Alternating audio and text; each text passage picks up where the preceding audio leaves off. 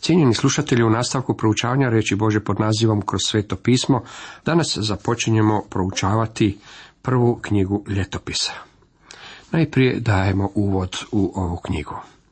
Dvije knjige ljetopisa na mnogo su načina jako slične. Pokrivaju isto vremensko razdoblje sve od kralja Šaula pa do posljednjeg kralja Južnog kraljevstva, Sitkije. Nisu li tada knjige ljetopisa samo kopija dvije knjige o kraljevima? Naravno da nisu. Grčki prevodioci knjigama ljetopisa dali su naslov ispuštene stvari, koji je naslov dobar, međutim nije adekvantan. U knjigama ljetopisa uvršteno je mnogo više od onoga što je ispušteno u ostalim povijesnim knjigama. U stvari, knjige ljetopisa još su jedan primjer mjesta na kojem je potvrđen zakon ponavljanja i rekapitulacije. Politika Božjeg svetog duha u iznošenju Božje riječi je iznošenje širokog spektra istine ili pokrivanje velikog područja, a zatim vraćanje i odabir odjeljaka tog područja koje želi naglasiti i proširiti im značenje. To je kao da Boži sveti duh uzima teleskop, za nas pregleda svoje područje koje nas okružuje, zatim odabire ono što je za nas važno, to stavlja pod sintozor i daje nama da to razmotrimo u detalje. To je ono što se dešava u prvoj i drugoj knjizi ljetopisa. Vidjeli smo zakon ponavljanja i rekapitulacije na dijelu već i ranije. U knjizi Postanka drugo poglavlje prelazi preko sedam dana stvaranja i od svih događaja izdiže samo jedan, stvaranje čovjeka. Za nas je to važno s obzirom na činjenicu da smo potomci Adamova roda.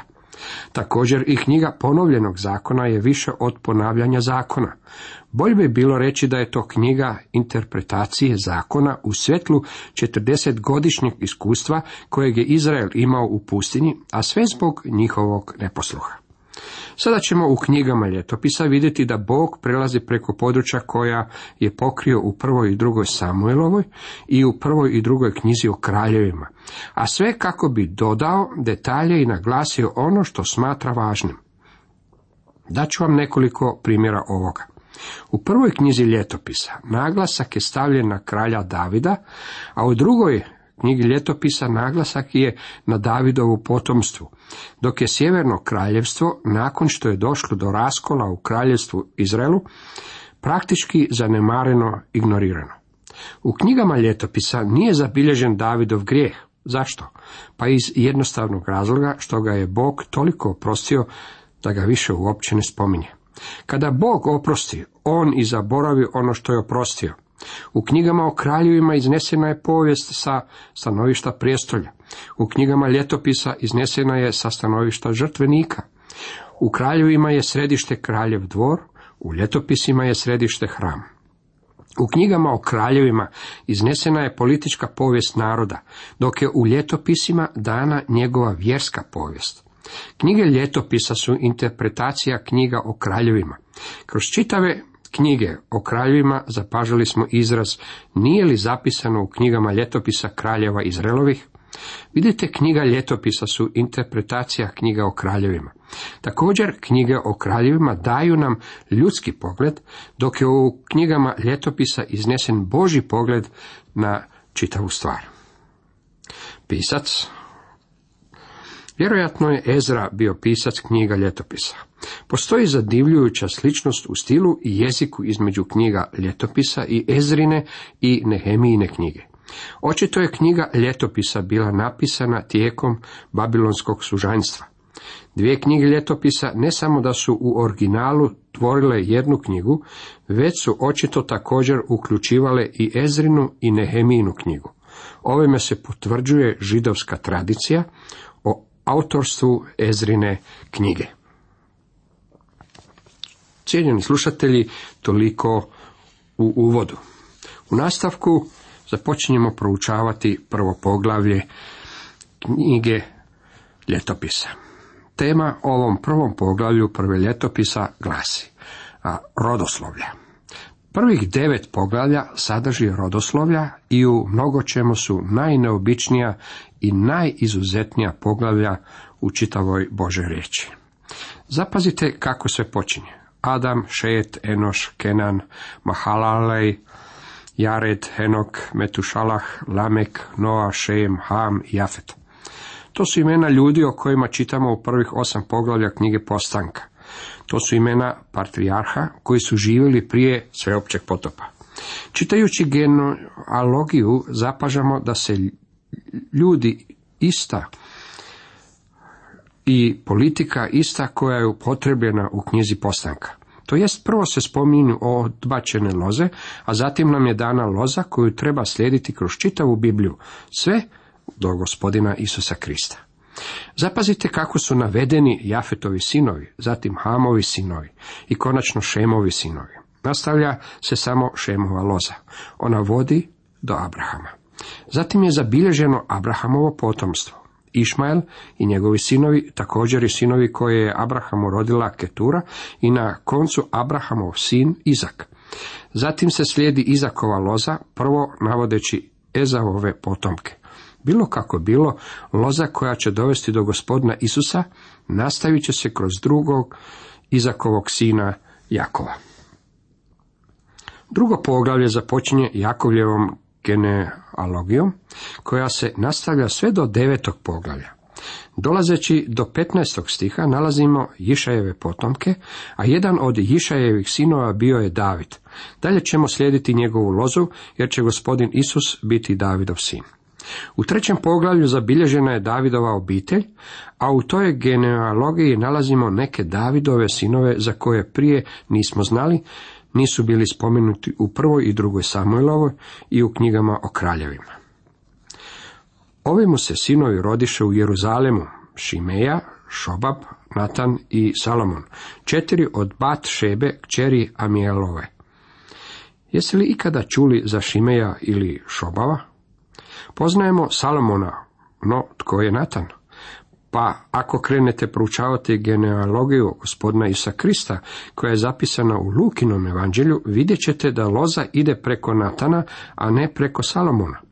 Marija Isusova majka svoju lozu prati kroz Natana, dok Josipovu genealogiju pratimo kroz Salomona. U Matejevom evanđelju vidimo da je gospodin Isus svoje legalno pravo na Davidovo prestolje ostvario kroz Salomona, a da je krvno pravo na Davidovo prestolje ostvario kroz Natana. Ovo je vrlo važno jer se među Salamonovim potomcima nalazi Jekonija, kojeg gospodin naziva Konija, za kojeg je objavljeno nitko od potomstva njegova neće sjesti na prijesto Davidov ni vladati Judejom. Jeremija 22.30 Ovaj čovjek proizveo je kratki spoj u lozi koja je vodila do Mesije, to je daljni dokaz da Josip nije mogao biti otac gospodina Isusa i da je Isus morao biti rođen od žene koja je začela dok je još bila djevica. U četvrtom poglavlju slijedi se judino potomstvo preko Kaleba i Šele, a također i Šimunovo pleme. U petom poglavlju nalazimo genealogiju Rubenovog plemena do zatočeništva. Dalje čitamo, sinovi Izraelova prvenca Rubena, on je doista bio prvenac, ali kad je oskornuo očevu postelju, njegovo je pravo prvorodstva bilo dano sinovima Izraelova sina, Josipa, ali im nije bilo upisano u rodovnik, jer je Juda nadvladao među braćom, a od njega se rodio knez. Ipak je pravo prvorodstva pripalo Josipu. U ovom stihu saznajemo da je Ruben izgubio svoje prvorodstvo i da je ono bilo dano Josipu. Međutim, Juda je nadvladao, pa je vladar došao iz Jude. Zapis o Gadovom i pola Manašeovog plemena dan nam je do njihovog odlaska u zatočeništvo. Posljednja dva stiha iznose nam razloge njihovog odlaska u zatočeništvo. Poglavlje šesto prati Levijovo pleme, obitelj velikih svećenika, kroz sinove Geršona, Kehata i Merarija. Poglavlje sedmo daje nam rodoslovlje plemena Isakar, Benjamin, Naftali, Manaše, Efraim i Ašer. Sva ova plemena bila su odvedena u asirsko zatočeništvo. Poglavlje osmo prati genealogiju Benjaminova plemena s posebnim naglaskom na dvije osobe, Šaula i Jonatana. Deveto poglavlje započinje izjavom koja se odnosi na očuvanje svih ovih rodoslovlja. Svi su Izraelci bili upisani u plemenskim rodovnicama, a zapisani su i u knjizi izraelskih kraljeva, a judejci su zbog nevjere bili odvedeni u sužanstvo u Babilon. Očito su genealogije svakog plemena bile izložene u hramu. U njih su se unosili novi podaci sve dok narod nije bio odveden u zatočeništvo. Bilo kako bilo, genealogije su bile očuvane i bile su vraćene u Jeruzalem nakon što se narod vratio iz sužanstva. Kada se ostatak koji se vratio prihvatio obnove hrama i genealogije su bile ondje. U vrijeme kada se gospodin Isus rodio, rodoslovlja su bila netaknuta i možete biti sigurni da su Isusovi neprijatelji otišli onamo i provjerili njegovu genealogiju. Kao što smo već istakli, Matejevo evanđelje prenosi Josipovu genealogiju, po kojoj je Isus stekao pravo na prestolje, a u Lukinom evanđelju preneseno je Marijino rodoslovlje, po kojem je ostvario krvno pravo na prestolje. Koliko mi je poznato, još nitko nije napao rodoslovlje gospodina Isa Krista. Ono je točno i bilo je na raspolaganju svima koji su ga željeli provjeriti. Kada je Tit rimski uništio hram sedme godine, Očito je da su bile uništene i genealogije. Međutim, važno je zapaziti kako su ovdje u knjizi ljetopisa iznesena genealoška stabla sve do odlaska naroda u zatočeništvo, a zatim su, nakon povratka ostatka iz sužanstva, rodoslovlja bila nastavljena sve do vremena rođenja gospodina Isa Krista. Nakon njegovog života rodoslovlja iščezavaju sa scene. Zašto? Mislim da je Bog bio zainteresiran da nam na svaki mogući način da do znanja da je Isus bio čovjek nad ljudima. Bog želi da znamo kako Isus došao iz Adamove loze i da je on posljednji Adam, neće biti trećega. Isus je glava posljednje obitelji ovdje na zemlji. Postoje samo dvije obitelji, Adamova obitelj i Božja obitelj. Adamova obitelj je izgubljena obitelj, a vi i ja rodili smo se u toj obitelji. Rodili smo se kao grešnici, udaljeni od Boga, bez sposobnosti za Boga i Božje. To odvojenje potpuno nam je jasno kada danas promatramo svijet oko sebe. Cijelokupno čovječanstvo nalazi se u Adamovoj obitelji i u Adamu će umreti. Šanse za napredovanje dok smo u Adamovoj obitelji vrlo su male, gotovo nikakve. Bilo kako bilo imamo nadu u Kristu posljednjim Adamu. On je glava druge obitelji, Božje obitelji. On je čovjek s drugim čovjekom, jer će gospodin činiti mnoštvo drugih, novih ljudi u ovoj novoj obitelji. To rodoslovlje seže sve do onoga koji je rođen od duha. Ako danas možete reći došao sam Kristu i pouzdao u njega, on je moj spasitelj i Boži sveti duh učinio ga je meni stvarnim, tada pripadate obitelji posljednjeg Adama. U toj obitelji leži život. Gospodin Isus rekao je da je život ono što je on donio. U stvari rekao je ja sam život. Također je rekao došao sam da imaju život i da ga imaju u izobilju.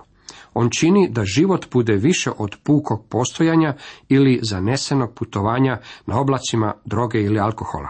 Putovanje s njim završit će u nebu, u njegovoj prisutnosti.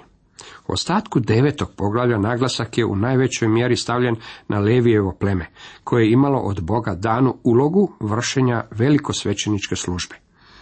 Prvi su stanovnici na svojem posjedu i u svojim gradovima bili Izraelci, svećenici, leviti i netinci. To znači da su prvi Izraelci bili iz Levijeva plemena, prvo svećenici, oni koji su u službi Bogu, zatim leviti. Vidite, nisu svi pripadnici Levijeva plemena služili u svećeničkoj službi. Kao svećenici služili su Aron i članovi njegove obitelji. Ostali su više ili manje bili u službi nadstojnika i poslužitelja hrama. Spominju se i netinci. Riječ netinci znači sluge. Oni su vjerojatno bili robovi.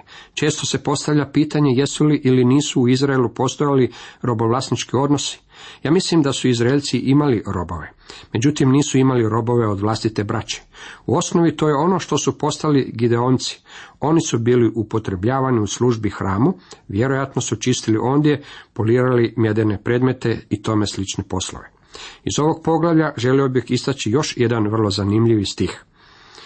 Oni su bili i pjevači, glavari levitskih obitelji. Kad su bili slobodni, živjeli su u hramskim sobama, jer su dan i noć bili na dužnosti.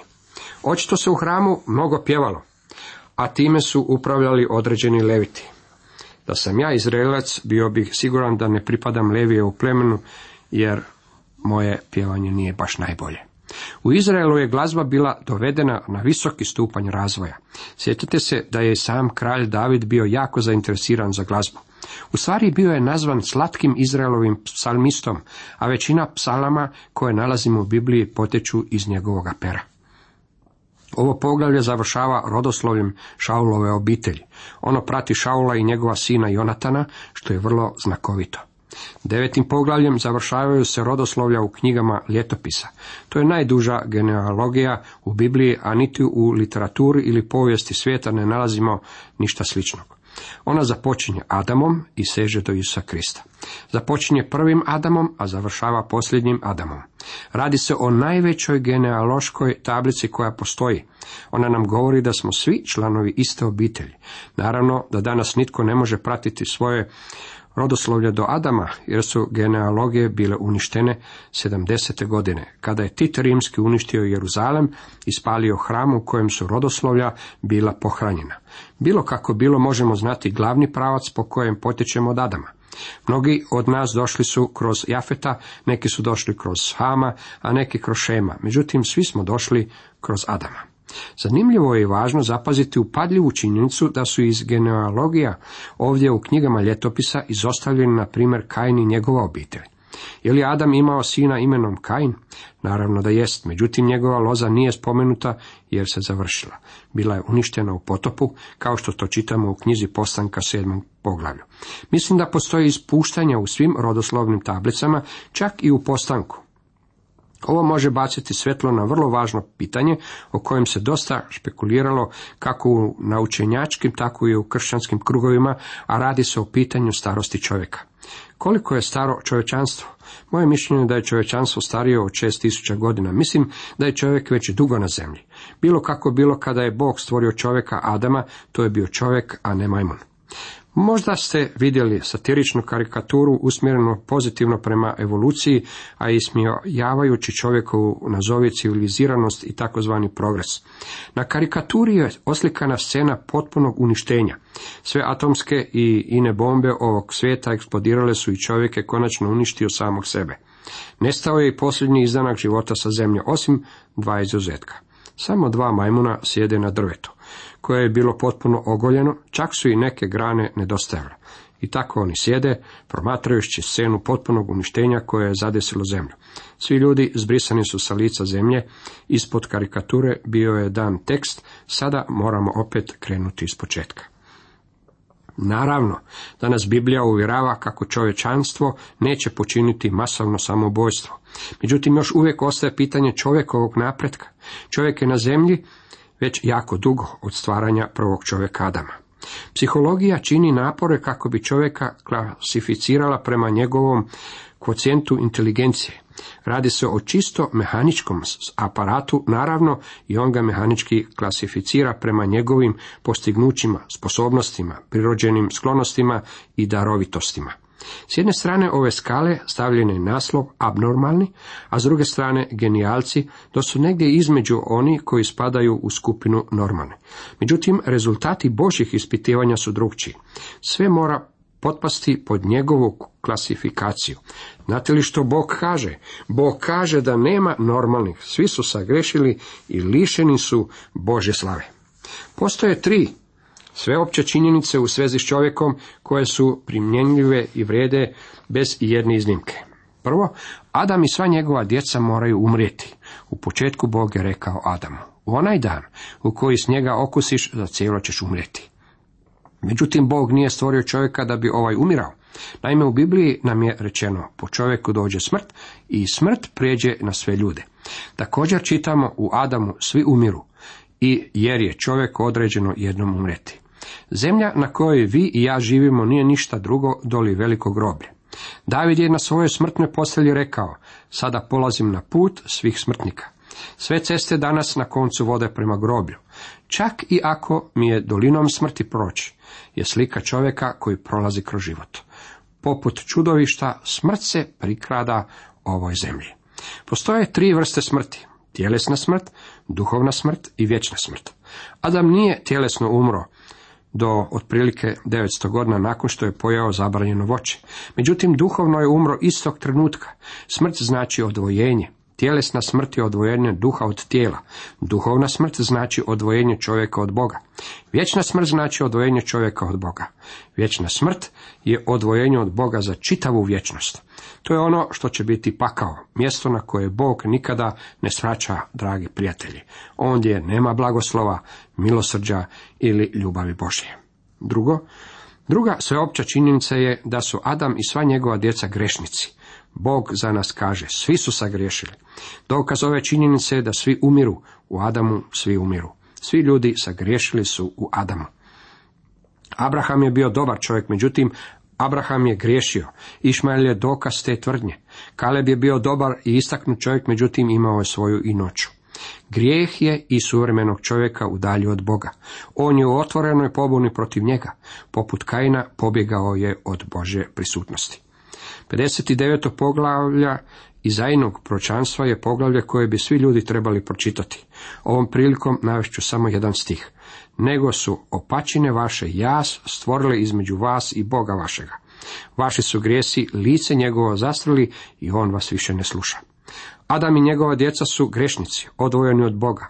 Grijeh je kuga, bolest i pošast kojom je zahražen čitavi svijet. Dragi prijatelji, stanje sa srcem je loše. Međutim, samo mali broj iz ljudske obitelji ima probleme sa srcem. Rak je strašan, znam iz vlastitog iskustva, no samo mali postotak ljudi ga ima. Međutim, svi su sagriješili. Naravno, ovo pravilo ima jednu veliku iznimku. Gospodin Isus Krist nije trebao umreti zbog toga što nije niti sagrešio. Svoje neprijatelje izazvao je smjelom tvrdnjom, tko će mi od vas dokazati grijeh? Nitko to nije mogao. Također je rekao, zbog toga me i ljubi otac, što polažem život svoj da ga opet uzmem. Nitko mi ga ne oduzima, nego ga ja sam od sebe polažem. Vlast imam položiti ga, vlast imam opet uzeti ga. Gospodin Isus Krist je iznimka sveopće važećem pravilu o grešnosti, međutim on je jedina iznimka. Svi mi ostali ljudi sagrešili smo.